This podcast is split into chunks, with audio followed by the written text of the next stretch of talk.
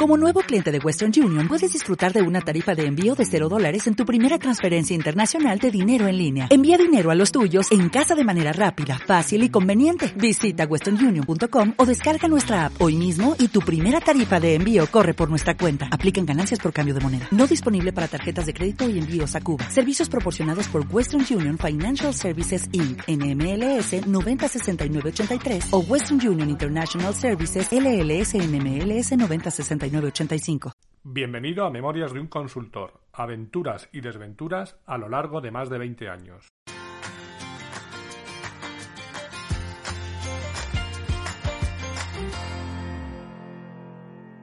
Hola, buenos días, buenas tardes o buenas noches y bienvenidos al episodio 42 de Memorias de un Consultor.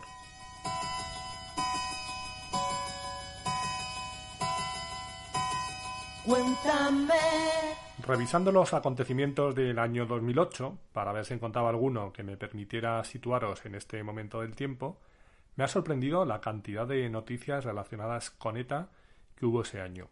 Numerosos atentados, la mayoría con heridos pero algunos todavía con muertos, salidas de prisión tras cumplir condena de militantes confesos como de Juana Chaos y simpatizantes como un tal Otegui, y me ha sorprendido porque mi recuerdo de todo ese horror era mucho más lejano.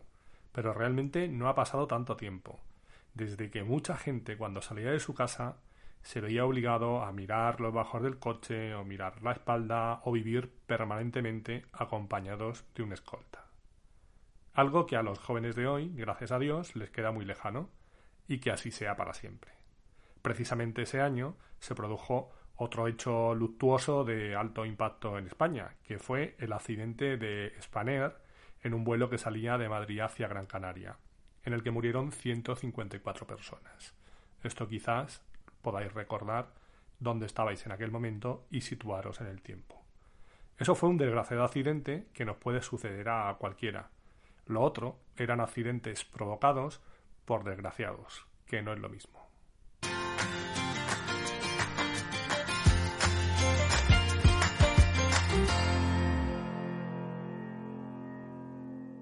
Empezábamos a coger velocidad de crucero y a tener proyectos propios, aparte de colaborar en alguno con otra consultora, y seguir, por supuesto, con la parte de formación oficial de SAP. Seguíamos incorporando gente al equipo a medida que íbamos cerrando alguna de esas nuevas oportunidades, pero sin perder la cabeza en ningún momento. En una de estas nos surge la oportunidad de participar en un proyecto de implantación. A través de un buen amigo, vamos a llamarle Rubén Álamo, que nos cuenta en ese cliente, vamos a llamar al cliente Pedrerol, están implantando varios módulos, pero les han pedido cosas de HR y él les ha dicho que de eso no sabe, que eso es cosa nuestra. Tras un par de reuniones, echamos nuestros números y presentamos la oferta y sorprendentemente es la opción ganadora. Aunque creo que realmente era la ganadora y la perdedora. Porque creo que en este caso realmente lo que se buscaba es alguien que supiera de eso y poco más. Y nosotros digamos que como íbamos de la mano de Rubén, el cliente se fiaba, porque las garantías se las daba él porque confiaba en él. Como he comentado en otras ocasiones, eso es lo que más vende para mí, la confianza. Eso sí, en este caso, nosotros nos teníamos que esforzar no ya porque el proyecto fuera bien, sino por no fallar a la persona que nos había conseguido esta oportunidad, a Rubén. El proyecto se alargó durante más de un año y puede que dos, bueno, más que el proyecto, nuestra estancia en el cliente, por lo que a lo largo de ese tiempo, como podéis imaginar, sucedieron unas cuantas anécdotas. ¿Terminó bien? Mm, digamos que terminó y que cumplimos con los objetivos que nos habíamos marcado. Que eso se pusiera en marcha y no hacer que el cliente perdiera la confianza en Rubén. Lo que no implicaba que el mismo Rubén no la perdiera en el cliente y que terminamos desapareciendo de allí todos poco a poco.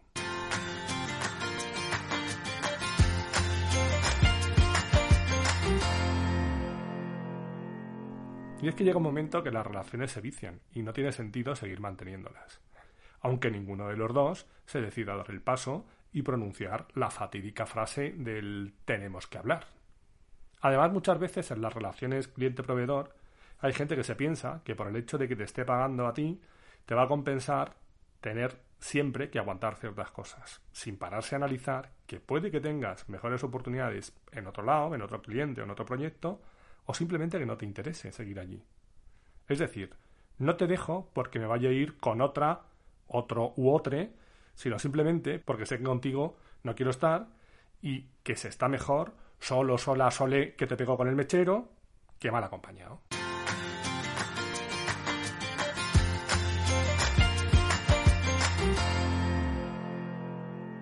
Pedrerol era una empresa familiar, lo cual siempre tiene su gracia, porque es complicado que estés en una reunión en la que no esté alguien que se apellide Pedrerol o sea primo de, cuñado de o suegro de. Con lo que la gente que viene de fuera, y no hablo solo de los proveedores, sino también de profesionales que se incorporan en la propia plantilla, tienen que andarse con pies de plomo porque ya se sabe que la familia es la familia. El proyecto era el típico proyecto de implantación en el que tocaba quitar una herramienta de nómina y poner SAP, pero añadiendo además otros procesos de recursos humanos más allá del mero cálculo de la nómina. Formación, desarrollo de personal, selección y todas esas vainas. Aunque por supuesto lo esencial es que la gente siguiera cobrando mes a mes, porque la gente tiene esa fea costumbre de comer todos los días y pagar facturas.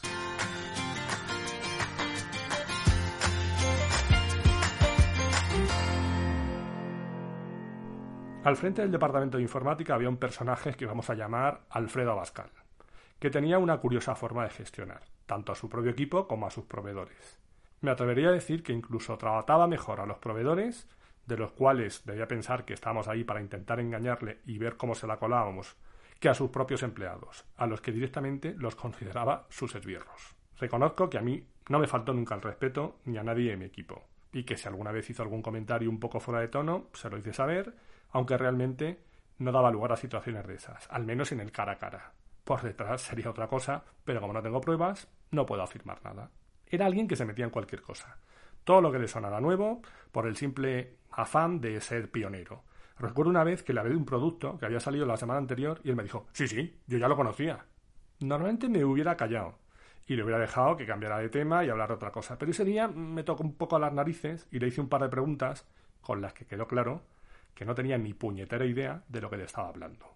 Que pudiera ser que no le interesaba, oye, pero que me lo dice y punto. Pero que no me venga con el y yo más, bueno, no tienes ni repajolera idea de lo que te estoy hablando. Quizás me chocara más esa actitud porque yo soy un poco lo contrario. Si no sé de algo, prefiero callar y escuchar. Vamos, que hablo de lo que sé y sé de lo que hablo.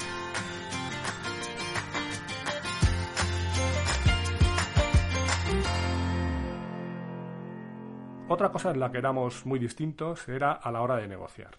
El proyecto inicial no me tocó negociarlo a mí, pero sí me tocaron proyectos posteriores. Y el rollo iba así. Buenas, Alfredo, te cuento. Lo que me pediste cuesta 100.000 euros y tenemos dos opciones. Que te diga 100.000, me digas que sí, lo firmemos y nos pongamos a trabajar, o que te diga 150.000, tú me digas 80.000, nos tiremos dos horas aplicando todas esas técnicas que has aprendido en todos esos focos en tus viajes por los países árabes para terminar en el mismo punto, pero que tú te quedes contento. El resultado para ti va a ser que vas a pagar 20.000 euros más de lo que querías, pero 50.000 menos de lo que yo pretendía. Y para mí, que voy a estar dos horas discutiendo una cosa absurda para hacerte feliz. ¿Qué pasó? Que el tío se rió y me hizo, ¡Joder! Hay que ver cómo me conoces. Anda, venga, trae, que lo firmamos. Y por supuesto, lo firmamos por 100.000.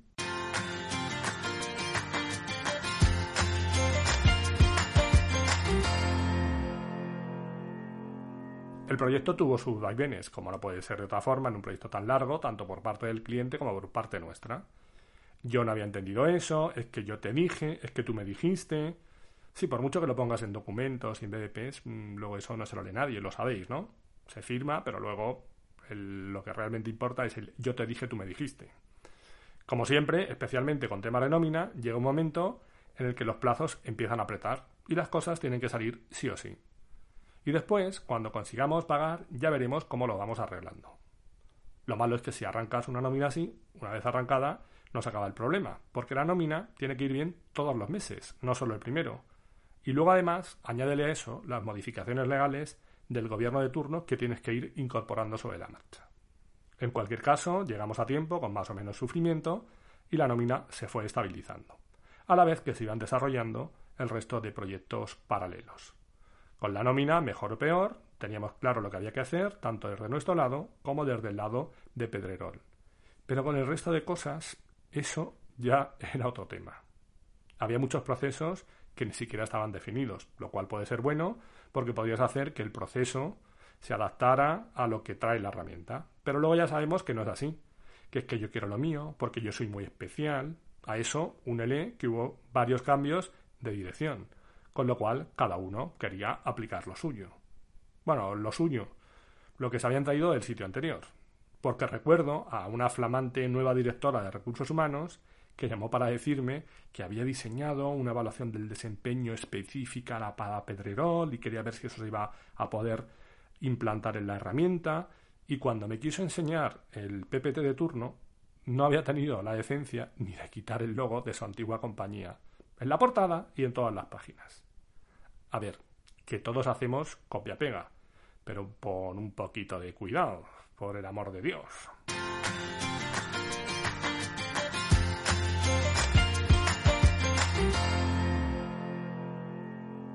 Llegas en medio de una implantación, no conoces SAP de nada y andas un poco perdida. Lógico y comprensible. Lo que es menos comprensible es que pasado más de un año me llames a tu despacho y me digas que no te funciona ningún listado. Y que cuando yo voy a mirar a ver qué pasa, resulta que el sistema no saca ningún tipo de información porque no has alimentado esa información de la que tiran los informes. De ese que me estás enseñando y de todos los que supuestamente no funcionaban. Cuando acabas de llegar, vale. Pasado un año, no me puedes decir eso, porque me estás demostrando que ni te enteras de nada ni te quieres enterar. Y para rematar la faena, me dices, oye, ¿por qué no me pones en una hoja Excel todos los campos que tienes app y yo te digo los que me interesan? ¡Cuidado! Hacía tiempo que lo tenía claro.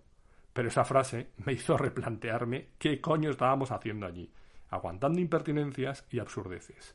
Daba igual que hiciéramos las cosas mejor o peor, porque no las iban a saber valorar Nunca.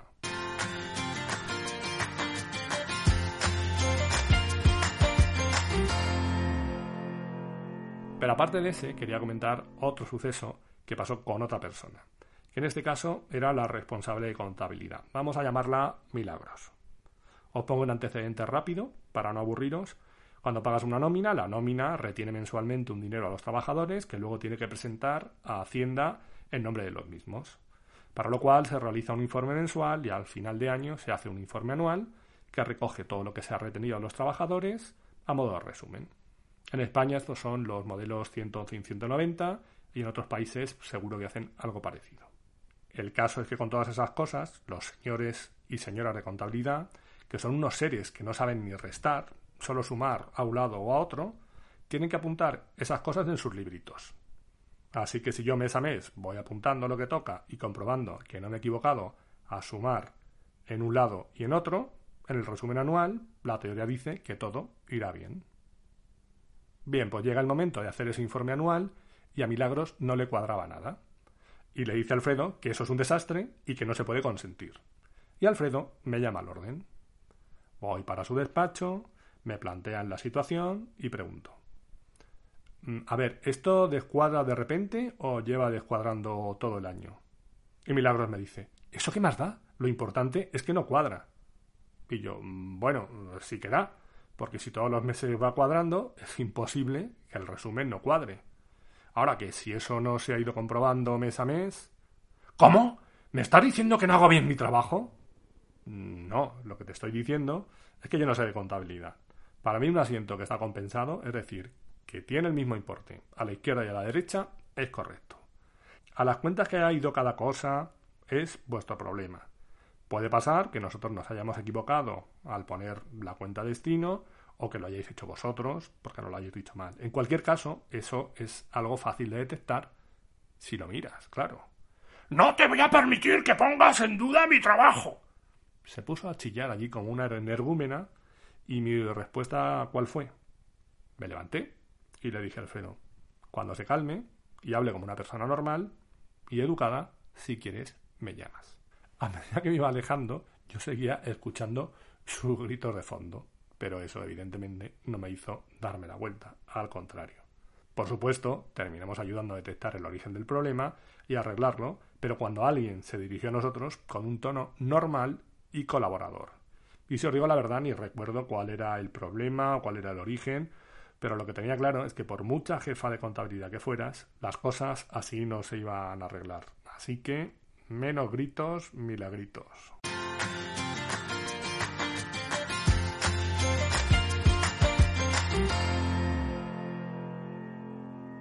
Después de eso seguimos colaborando algún tiempo con ellos, pero llegó un momento en el que me tocó a mí ir a hablar con Alfredo y decirle, tenemos que hablar.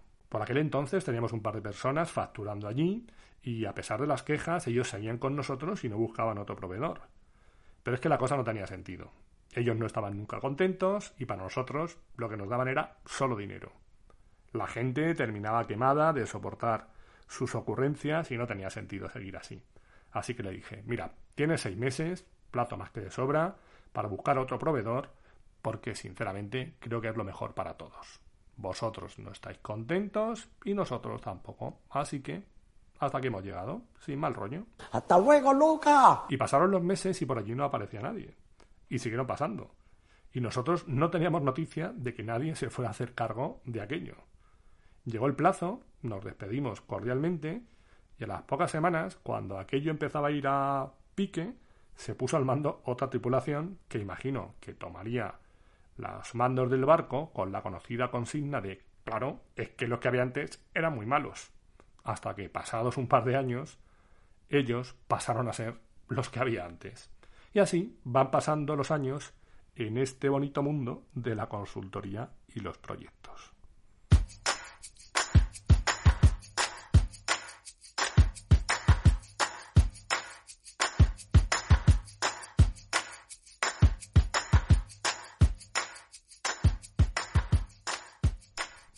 Cosas que saquen claro de este proyecto y sus circunstancias. Uno, no puedes ser más listo que nadie, aunque te lo creas. Dos, si no valoran tu trabajo, vete. Y tres, gritando no se entiende la gente.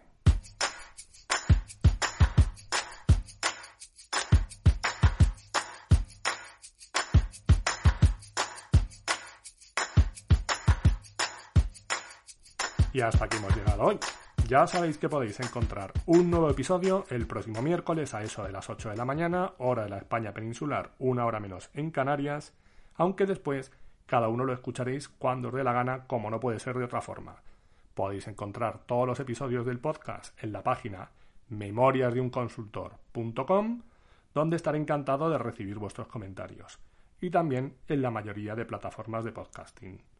Apple, Spotify, iVoox, Google, Amazon, etc. Y si queréis saber algo más de mí, me podéis encontrar también en mi blog personal a ancos.com.